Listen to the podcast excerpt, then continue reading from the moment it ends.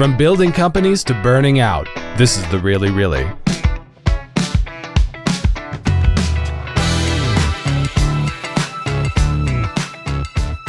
Season two, or chapter, I like to think of it as chapter two, Chapter 2. because I do think this is an evolving play, or, or, you know, story arc of a movie where we started with a conversation where basically you and I just vented, and some of it made sense and some of it was true, and then we had to recant a whole bunch of shit. Um, and I think that this is, we started on a conversation, we ended on the American dream. And I think that's a really appropriate place to pick up on where we're starting this one from. And I know because it's relevant to everybody, and I think that it at this time, both in company building, state of capitalism, just overall feel in the country, that the American dream now is really fragmenting all over the place. And I think not to judge it, but to explore it, both in the view of company building, local ecosystems, but really to keep that frame of reference as we and start there and see where we get. Right. And I mean, talking about income inequality being on a trend of increasing, like we're talking about mechanisms that can potentially equalize that, or at least maybe the only mechanism that, that Americans have available to them, short of like political revolution. Sure. So I'm I'm interested in exploring that as well. I mean, it's really like kind of like you said. You know, we started out with the first episode in the last chapter talking about the differences between opinions between uh, entrepreneurs and investors, and we ended up talking about the American dream, and we didn't know it was going to go there. No. Same with this season. Like this is a journey. We are seeing where we're going to go in some of these conversations and we're going to be a little bit more organized about it this time around Probably. maybe be a little bit more consistent but at the same time this is this is art this is not necessarily science and we're you know we're trying to we're trying to see what we can discover that we didn't know Yes. and and that requires us to go off scripts.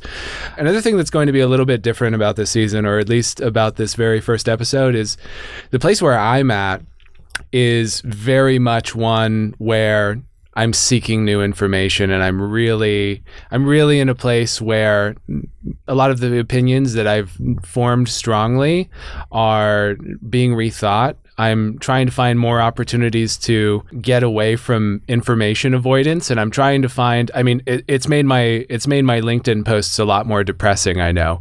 But it's also it's also I think an important journey for me to like just really analyze like what what what things am I doing wrong or what things am I taking for granted that other people think differently?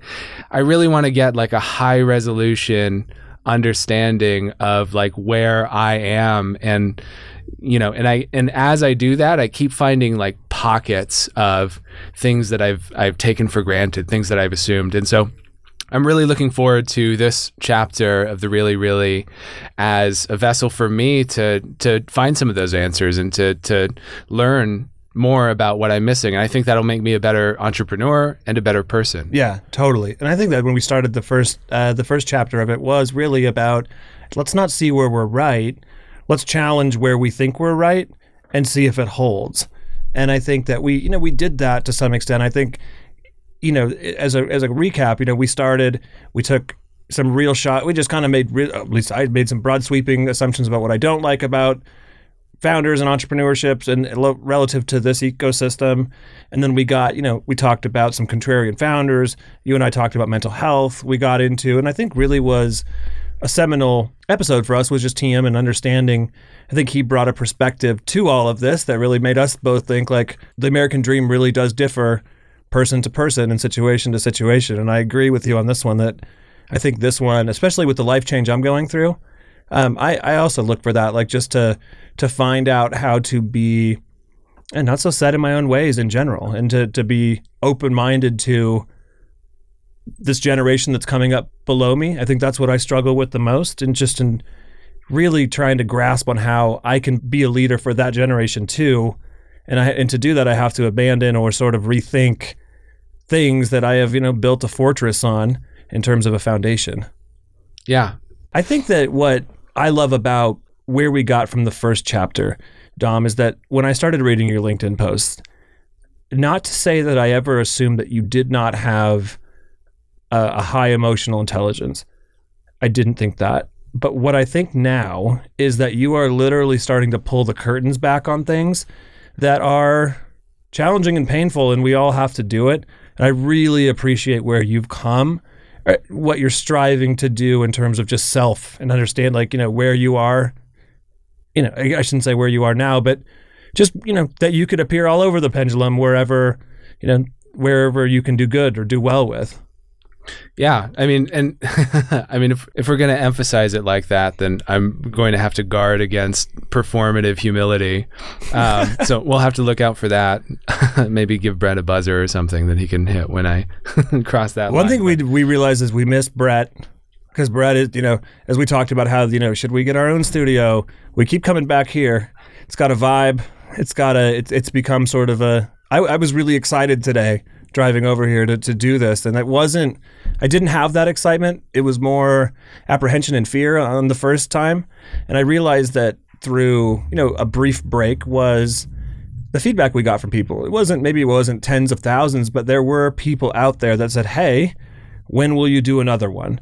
And to me, that was the metric of success, even on a micro level. Like if this meant something to one person, this was worth it because it meant something to me and it meant something to you, and we both have are using what we've learned. And now this, you know, in the second chapter, I just as we start with the American Dream, I'm just I'm just curious and beside myself to see where we're gonna go with this one. Yeah, absolutely. So you, you want to pick up on the American Dream? Yeah, Do you I- have new insights about that well- since we talked to TM? I- as the American Dream is sort of intimidating in terms of like just tackling it, I can tell you what I love, what I found so interesting in this break, and is just this feeling of of almost like anarchy or this revolt energy that's going on in the country. And, and I realized that there are destructive elements. Specifically, one event that really had me cheering and buying coffee mugs was, you know, the Reddit traders, Wall Street bets traders taking on hedge funds. Because what I love about that, whether whether or not they did or however it worked out, I mean, there's a whole bunch of funny business.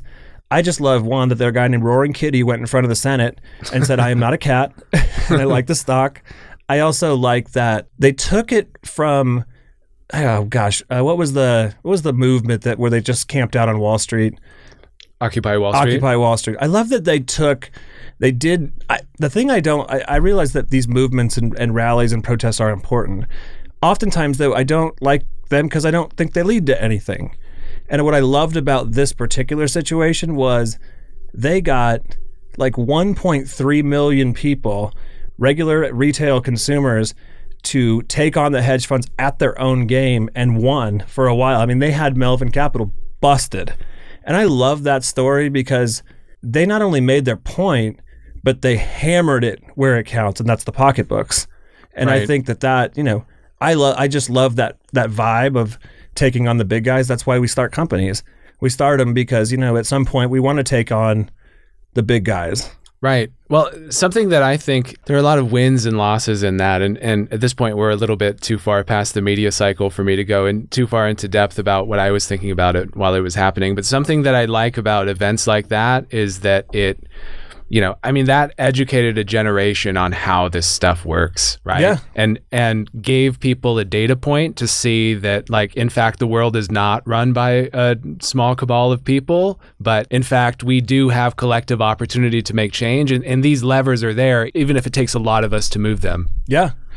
It's um it's it just that was a, a fantastic I just think a fantastic event. Now I would argue the other side of this that I think we have you know last couple decades of Wall Street as we talk you, know you mentioned the death of capitalism in a lot of ways in some somewhere in between the first chapter and now or that cap, capital has is at an existential risk. And I think that while I, I I mean I think there's there's so much evidence to support that if you just look at you know what the collective we have built in terms of crypto, NFTs, a whole new way to sort of, you know, potentially make money. What I don't, what I'm really nervous and scared about is this has become a synthetic casino. We are, if you think about it, this money going into what in going into these companies, it's not going into the companies. We're betting on something going up or betting on something going down. And that is speculation that is so dangerous. I mean, and now we've we've ramped that up with crypto. We bet people buy crypto because of the assumption that tomorrow it will be worth more than it is today. And in the 08 mortgage crisis, all that money that was in all these uh, CDOs and stuff, that wasn't finding its way into homes to help the homeowner, right? It was so much synthetic money that was betting against a trend or for a trend. And I and I'm really nervous about that as we get into Robinhood. You're right. We are tr- we are teaching younger people some things, but are we teaching them the, are we teaching them the fundamentals? Can you bypass the fundamentals? Right. Well, to what extent do the fundamentals matter when everybody has an impact? Like, I mean, arguably, even bo- even before Robinhood, stocks and securities, in large part, you know, there has been an element of popularity contest to them, right? And to some extent, like public opinion has a big impact on has had a big impact on stock for a long time, regardless of the value of those shares. What I wonder is like what comes next after that. I mean, I was I was talking to um, Russ Stoddard, who is a big advocate in town of, of B corporations, public benefit Yeah. companies, and he talks about he talks about a triple bottom line for his company. Right, you've Right. got right the benefit of profit, you've got the benefit of social good, and and the benefit of of the people who work at the company. Right, and they see each of those as being important parts of being successful. I think that maybe this maybe this notion that the value of something doesn't necessarily have to be tied directly to its fiscal bottom line could bring up an opportunity for us to create like a B corporation stock market where the environmental benefits the, the The environmental stock is measured against the environmental benefits, not not the earnings and, and price to shares and Right, right. Stock is measured, uh, and and if not like on an environmental impact, maybe there are a lot of other like metrics or, or things that we could look at. But if we can quantify those things and put them on a chart, then then you know that might be as good for this generation as revenues and and earnings calls.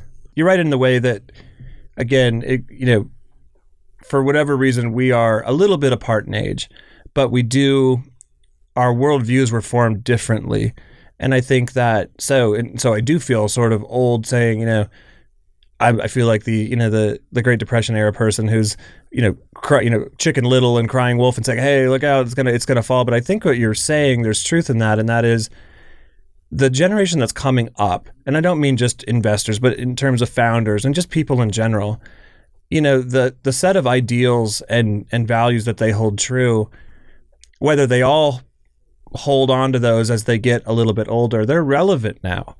And I do think that that matters because you are talking about a en masse a population of people that can change value systems because they are need their the ones that they want to value, not necessarily maybe the ones that you know an older generation valued, and that's caused well partially caused a lot of different you know friction and division in the country to some extent. You could probably zoom out and say, hey, like we have a we have a upcoming generations of kids and people that see the world differently for whatever reason. You can't say they're right or wrong because that's their worldview, right? It's just you can't say mine's right or wrong, but it's interesting. And I wonder as we talk about speculation on valuations for companies, you know, it's at what point does are we are we just to do we guess on how do we come to valuations? And I, I guess I look at it through that lens because I have a very old school way of looking at it, which is a lot like you know a private equity company where we're looking at trailing 12 months revenue or multiples on on acquisition or something historical data points that I can kind of look at and say okay this feels right. But what if we're moving into a place that I've just read an article about a two couple guys to their credit they they bought a Banksy they took high res pictures of it and then they burned it. And the hmm. NFT they that non fungible token they put that digital print online and on that trade I think they bought the Banksy for a 100 and let's say 150 grand. And they made like within days like 5 6x on that trade. By burning it taking a picture of it and then selling that picture. Right. What what a time to be alive. like what? That is so crazy. Like that i mean and so awesome in a lot of ways. Like the american dream i think in a lot of ways is tied to just the in you know the innovative spirit at least for americans. Like there are as much as we want to talk about how we should change or alter a free capital market to kind of fit different ideals and stuff at the same point like that same free capital market allows this to happen in a lot of ways. And i think that's awesome. Right. You know, and I think there are there are perils to like trying to adapt an established framework to a new trend right there might be a new framework for this and eh, you know you you you invoke art and art has always been speculation right like regardless of Yeah. of the actual value of the raw materials there sometimes regardless of even the talent of the artist itself like the story that's told behind it is where the value comes story. from right and and so you know in, in a lot of cases there there are frameworks for speculation to have value that have not crippled our economy but taking it back to the american dream i, I think that getting man talking to tm and and hearing hearing stories of immigrants since then has really enforced this concept that like hearing immigrant stories are so crucial Yeah. to to our appreciation of the American dream and you know in a lot of ways you know certainly we have to I, I think we have to redefine that dream. I mean when when people were talking the most about about that concept and popularizing it they were also probably talking about manifest destiny which today is is also you know arguably like a a, a campaign of genocide. Um, there there there are more ways to think about that in 2021 than the history books that probably both of us read going through school would would espouse. But you know, figuring out what that means for us and figuring out how the American dream ties into the rest of the world is is a big part of it. Like, is it the, is the most important thing that we create opportunities for the people around us, or is the most important thing that we create opportunities for people who need them most? Right. Yeah. You know, another thing that I have, at least in my own personal life, that I have really found a great sense of purpose and, and I don't know, just I guess overall, I, I've been able to find joy and excitement and optimism in a way that a lot of people haven't. And and I think you know, with all that's going on in the world since we've had our last one, there's a lot of stuff that's happened. We've Capitol riots, like it's been absolutely craziness. And I think that, you know, like I would love, you know, I want to I want to see a world that doesn't or a country that doesn't depend so much on putting a party as, as their identity and and really seeking out like down the ballot not seeing it in blue or red looking at the initiatives looking at like and, and being able to use that lens instead of uh, I vote my team boom because I think that we are you talk about capital being in an ex- existential crisis to me it feels like the two party system is at an existential crisis like and it deserves to be. it absolutely deserves to be. And again, we come we came into this project on different sides of the spectrum, and it, it's really cool to see us uh, unanimously agree on that today. Where it's like, this is it, it's a dumb way to do it. right. It's herd thinking, and and again, it's four in four years, one party gets to rule over the other party, and that party's mad. And I and I can see where systemically where that division's coming from, especially with a, a generation that's coming up that dep- that you know prioritizes tolerance and and things that Green New Deal that to Reagan era Republicans are like that they don't you know they don't know economics and I, I don't have answers for this at all. I just know that I find personally so much relief and just optimism in the fact that if I strip away all the things that I think are negative, there will have. I just feel like if people are taking on, if Reddit traders are taking on Wall Street and almost beating them, like it feels. What I'm excited about is that maybe someone that that same energy and that same kind of just point of view can really take down things that I think are holding everybody back. And I really do mean just a generally identifying as red or blue. I just that to me now seems you know rather simple minded. Right. Right. I think so too. And really there's, you know I mean when I when I was most when I was most red, which was in my teenage years, you know, when I was growing up in a in a small town, I I thought like how could people how could how could Democrats possibly think that way? Right. Like how could they possibly think that that's the best way to be thinking about these things? And then when I was most blue, which was probably uh, probably right at uh, right about when Donald Trump was being inaugurated, that was probably the peak of my of my blue outrage Blueness.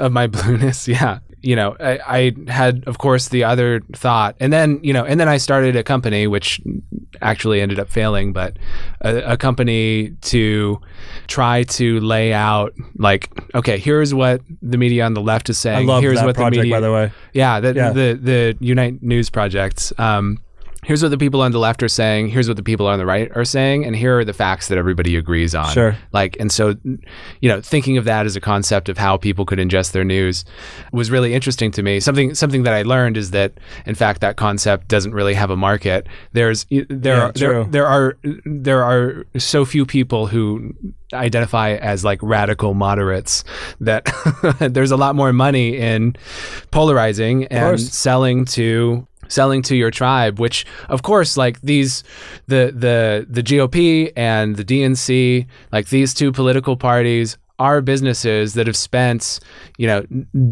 in in in one case decades and in another case more than a century working on the mechanisms of these. And they've created a way they've you know eventually created a way for people to see a complex myriad of issues as falling on right or left to the point that everything has to be pulled into that framework. And you know unfortunately even what those organizations are doing on the ground is they're seeing that they're trending towards losing a senate seat and they're picking up a new coalition of Totally. people like Yeah. you know what what if what if conservative immigrants in this county would support uh, you know would, would support a representative that that has you know these beliefs like they're building those coali- coalitions and and sort of playing a game of um, they're kind of tracking each other on the opposite side of the bush that is the Yeah. Senate and and all of that. But people don't identify first with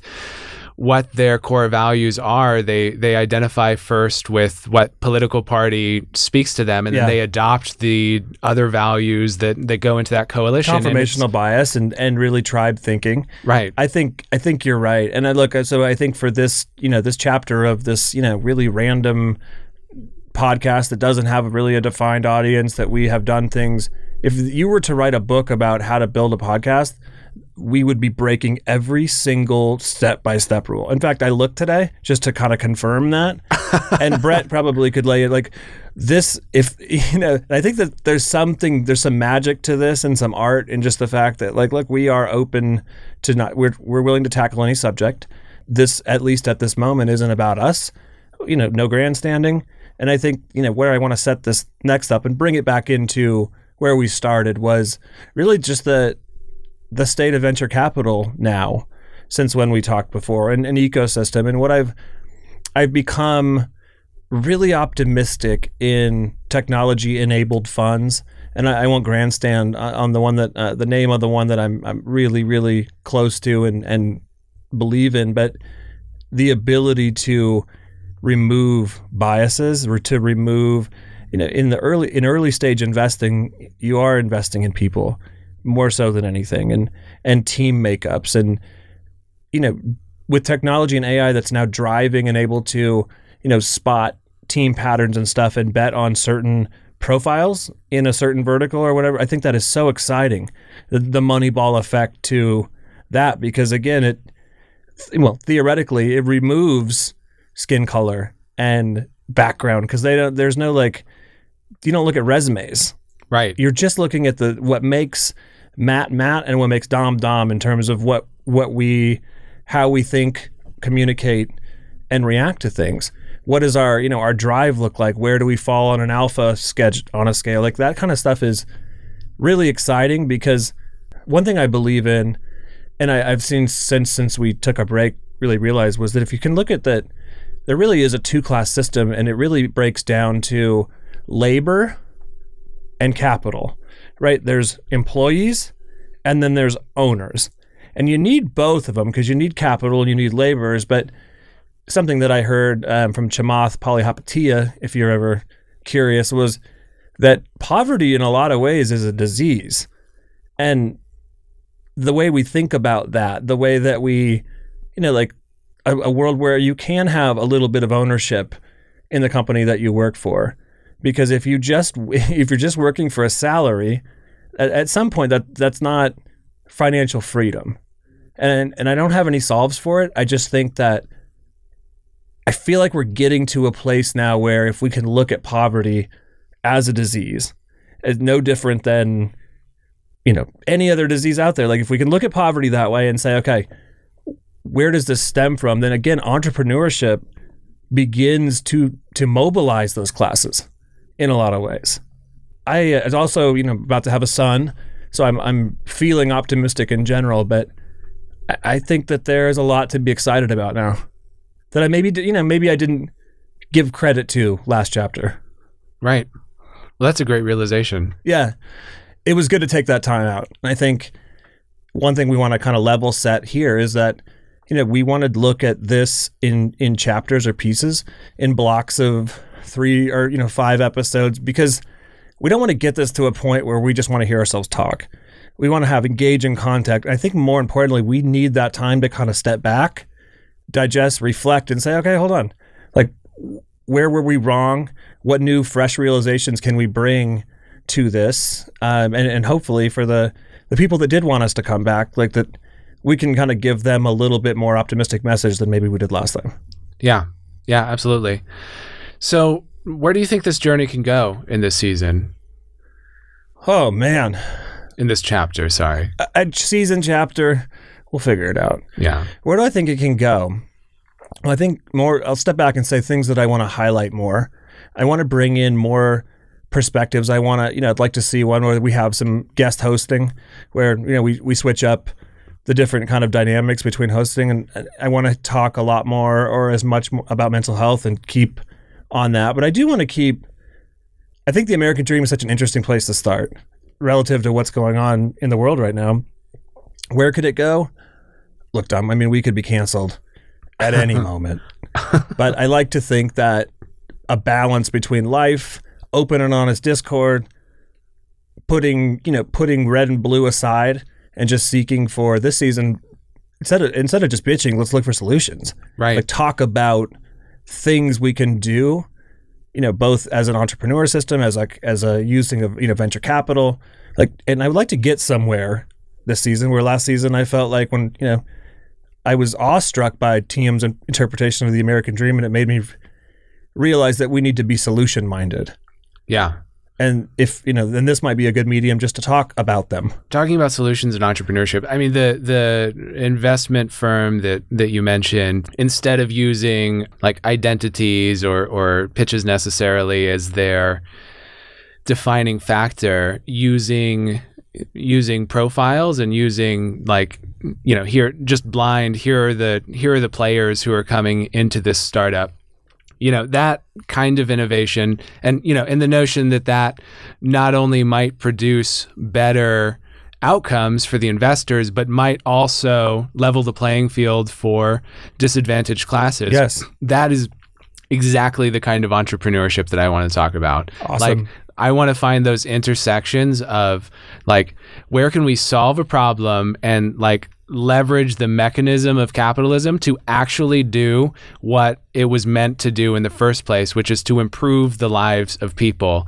And you know and and I said like what I said before is is um you know capitalism is in, in an existential crisis and if we can't find a way to make it work for us then then it's going to have another identity crisis Yeah, it is, and I and I in our I've already mentioned you know to the to the founders and sort of managing partner of that that love to have them on this this season to really because I think that is what what they're doing, why they're doing it, and how they came to it is totally worth unpacking.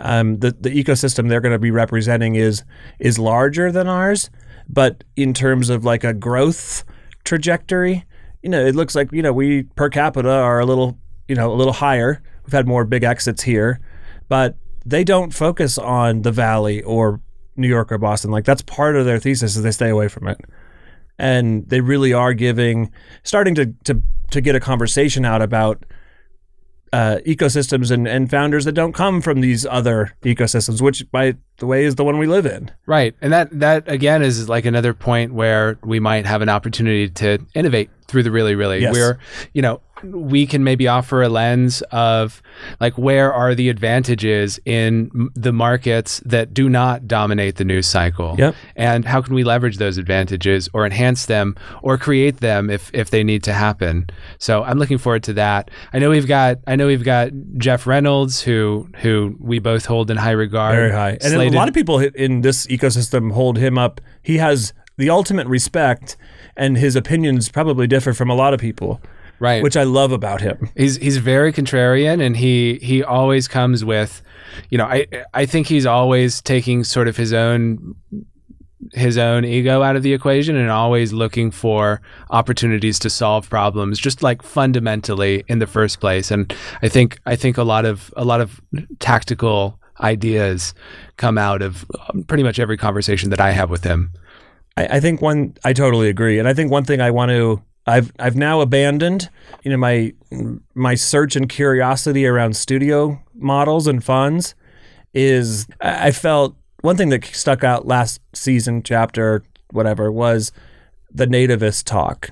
And you know what I went through and, and but I realized I found myself only having been here a cou- almost two years already harboring that to new things and I and I found some of that in just you know as we kind of looked at the ecosystem, and I think you know really I criticized it a lot more.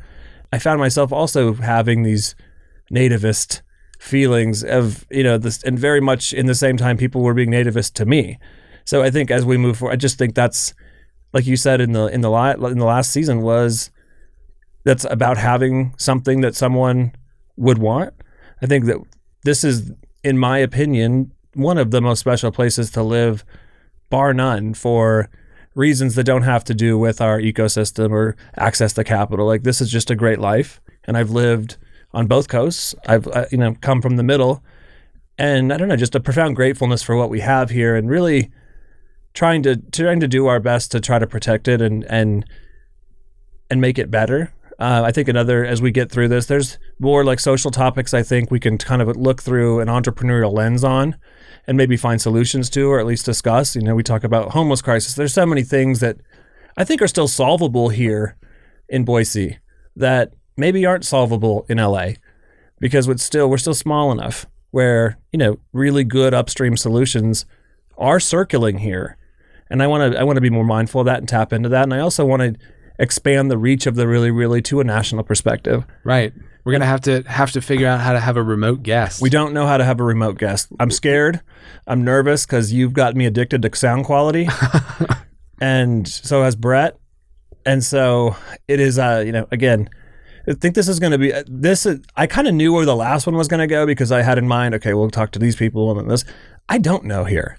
I know that this one. I'm want. I'm gonna. We're gonna throw things into this that don't make any sense and just see if we can get to the. You know what the end of this chapter looks like. I have no idea.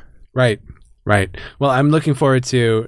I mean, also, in a lot of cases, when I travel to when I travel to larger markets, I usually run into people who have just more developed idea. Like there are some strengths and advantages in those larger markets, and and you know, being nativist or or like trying to pretend that we have this hidden gem here in Boise hurts It does. hurts our ability to get beneficial criticism about what we're missing or Yeah. what we need to develop. So, like l- looking out and, and getting more guests from other places, I think, is really going to be a big benefit to to this conversation. Yeah, one thing that I've I'm again really grateful for is um, in the company that of which I'm the CEO of currently is uh, I'm not going to grandstand, but what has been so much fun and is just like the real.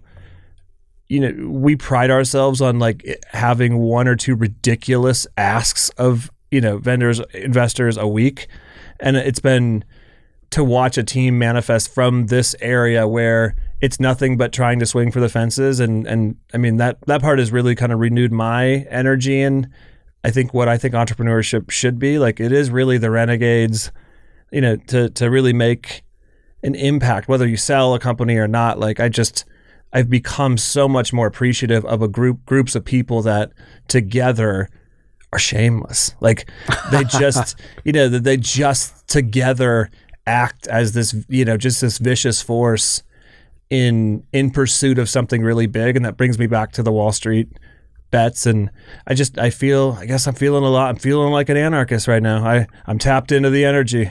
All right. Yeah, I'm ready to ready to shake it up any way I can. All right. And we will. Yeah. All right. Well, I again, this one we're starting it we started this because we wanted, you know, this season, uh, chapter two is very much on dem- because of demand. And that's not like some ridiculous, like people are beating our doors down. But we got feedback in the break, at least I did, from people I really respect. And and some that I, I was a little bit shocked when they said, Hey, what's up with the ready, ready? Or the really, really? or when do we see the next one? And again, we broke, we, we are not this does not make sense. we, we aren't following, we aren't promoting anything. We're just having discussions. And the found that that tapped, people caught that and were like, these idiots are, I can listen to them because they're keeping it real. They're looking for nuance. They're having conversations on topics that everyone wants to stay away from because they don't want to be canceled or something. I think, again, I still feel that kind of pirate ship spirit Yeah. to this one to the way we've done it and it doesn't make sense we broke we've broken every rule we have no idea how to scale this but we do know that on a micro level people are listening and, and you know had a thirst for more and back to the flywheel spinning we, i don't know that we have a, a giant flywheel spinning but it, it meant something to someone and that's enough for me Right. Right. Yeah. And along those lines, there are a few topics like you know burnout is something that Yeah. every time I every time I bring it up, I hear a story from from somebody else who has experienced it, who you wouldn't have thought of. You know, and there are big problems, big things to take on. I mean, you're you're big in in CPG, right? That's that's where a lot of your background comes from. And so I want to know, like, why the hell it is so hard to keep to to not use sustainable packaging in those companies, and whether it can be a benefit for some companies, a value add for their products. But you know, maybe maybe we'll get there this season, maybe we won't. Well, it's I probably could tackle it now. It's a it's a matter of cost and availability. To to be honest with you, at scale, not only do a lot of big companies not use it, like, but I I think that there is a cost factor that isn't that needs to be factored in to products that you know say they're going to change the world or something. You're right, packaging is everything, but I also think that there is a the supply for that and access to that is a lot smaller than you think. And so the question then becomes why have anything but sustainable packaging? And I think that, again, matter of cost, we are getting there. Like we're seeing a lot more companies pushing the level of innovation on that. But at the end of the day, you know, it's a, the CPG world is tough because there's a, un, un, unlike tech, like we it's it's very archaic in some ways still. The direct to consumer market has has somewhat changed that, but we still have to go through traditional kingmakers. We still have to go through retail chains. We still have to negotiate margin on different fronts. Uh, that's not an excuse. I, I'm just saying that like it's harder than you think to get there and to do it while being profitable enough to keep the company going. But is it still so? So I recognize the situation, right? Most packaging is built to be inexpensive and to be mass produced. Therefore, if you're starting a company or if you're trying to improve margins and impress stockholders, then like using the unsustainable packaging could be, you know, could be helpful from a financial perspective. But is it is it I mean, is it really just is it really just those economies of scale like if we if we just flipped a switch and like converted every plastic bottle company into a company that's like creating a a sustainable alternative to that package. And that company was producing you know gigantic runs of packaging for Coca-Cola. Would those would that on its own like solve this problem? Or would that would that create a more negative landscape for for a lot of these companies like is it is it is it just that plastic packaging is the status quo or is there more to it than that I think that there's well, I, I think that it is the status quo, unfortunately, and I think you're starting to see changes in that. Even you know, even in the bottled water space, you're seeing I'm using you know people using and and coming along with recycled ocean plastics. I, I think that it's a it's a it's a more complicated subject than it sounds. I mean, if you look at the environmental benefits of the packaging, but then the to, to manufacture said packaging creates two or three times the amount of pollution in the air. Like it's a it's something that it really should be unpacked. No, no pun intended. Um, but I, I agree, and I think you said something in the in the last season, and you said, "I know what the next best step is. Like I know what best practices are, and I, but I, I can't do it."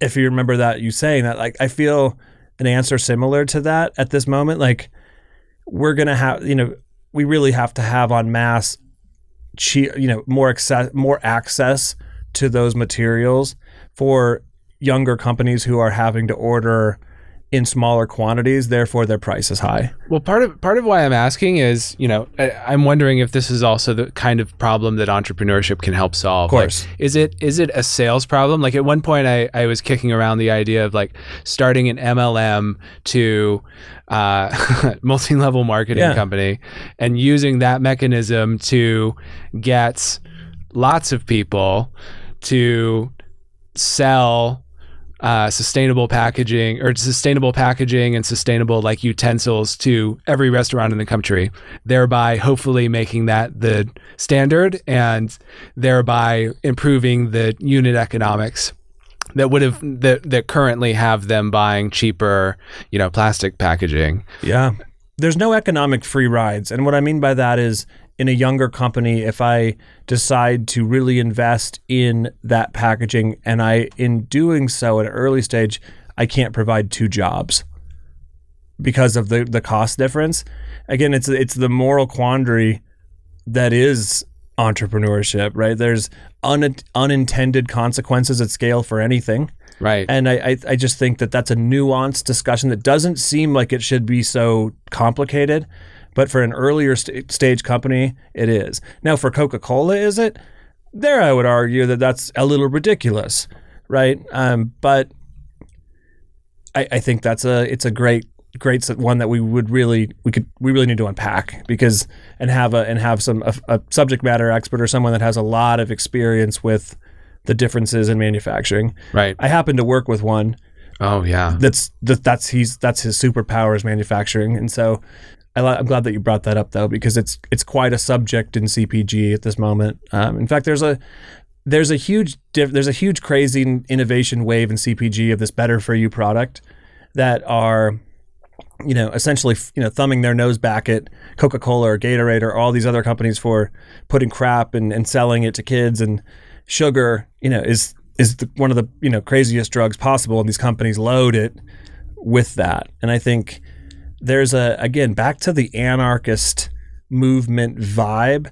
It's happening in a lot of ways. It's happening in what you eat. It's happening in what you consume online. It's happening in you know i'm trying to think where it's not happening. But instead of i think it's met with oh my gosh we get scared of it. Uh, you know I, I guess i at least in this next season i really want to embrace anarchy and and find the inherent good benefits of it and the good impacts of society. Right. And that, my friend, is the really, really. All right. That's it. That's it. And so I think that wraps up the the first episode of chapter two of the really really. Uh, up next, we're gonna have Jeff Reynolds on uh, and have a conversation with him. Who knows where that's going to go? I, it will be I like. I bet he's like a caged animal. he's been outside. He says he's outside of the ecosystem. But having someone who's been through, not that this is his selling point, but has been through YC, who has been here, who has always been contrarian, who has seen the different seasons that this ecosystem's gone through, and again, that's pretty much mirrors other ecosystems.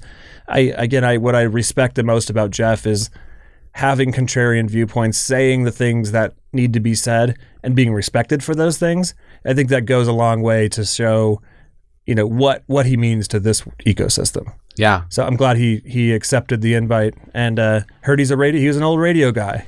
that's So right. You never know what tricks he's gonna have. we won't even have to tell him how to use the mics. I don't think so. Maybe Yeah. he will tell us. Yeah, probably.